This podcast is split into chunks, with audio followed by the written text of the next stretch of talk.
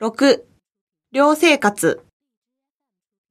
会話1、山田さん、今年の10月から日本に留学することになりますが、なんとなく寮のことが心配になって、日本の学生の寮生活を紹介していただけますか？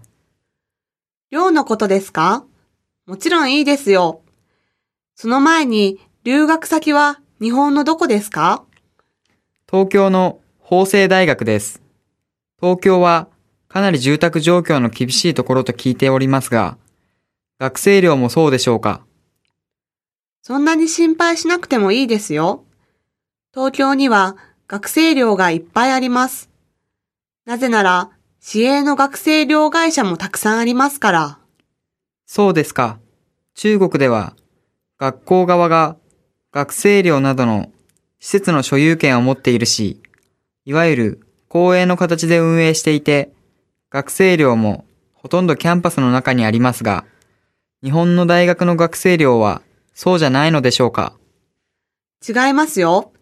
日本では学校側が必ずしも寮など責任を持って運営するとは限らないから、普通、キャンパスの中には寮はありませんよ。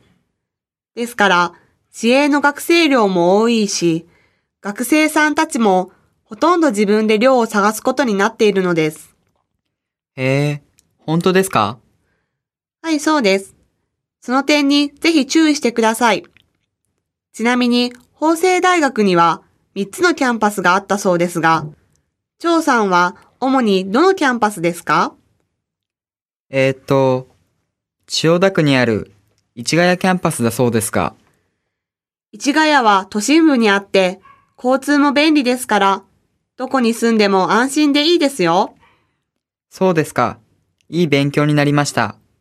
本当にありがとうございました。会話に、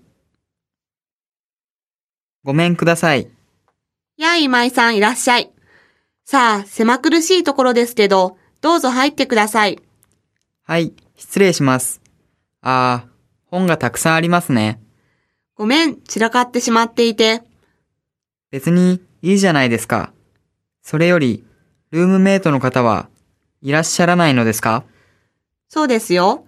向こうは英語学科の院生で、今、オーストラリアのシドニー大学に留学中です。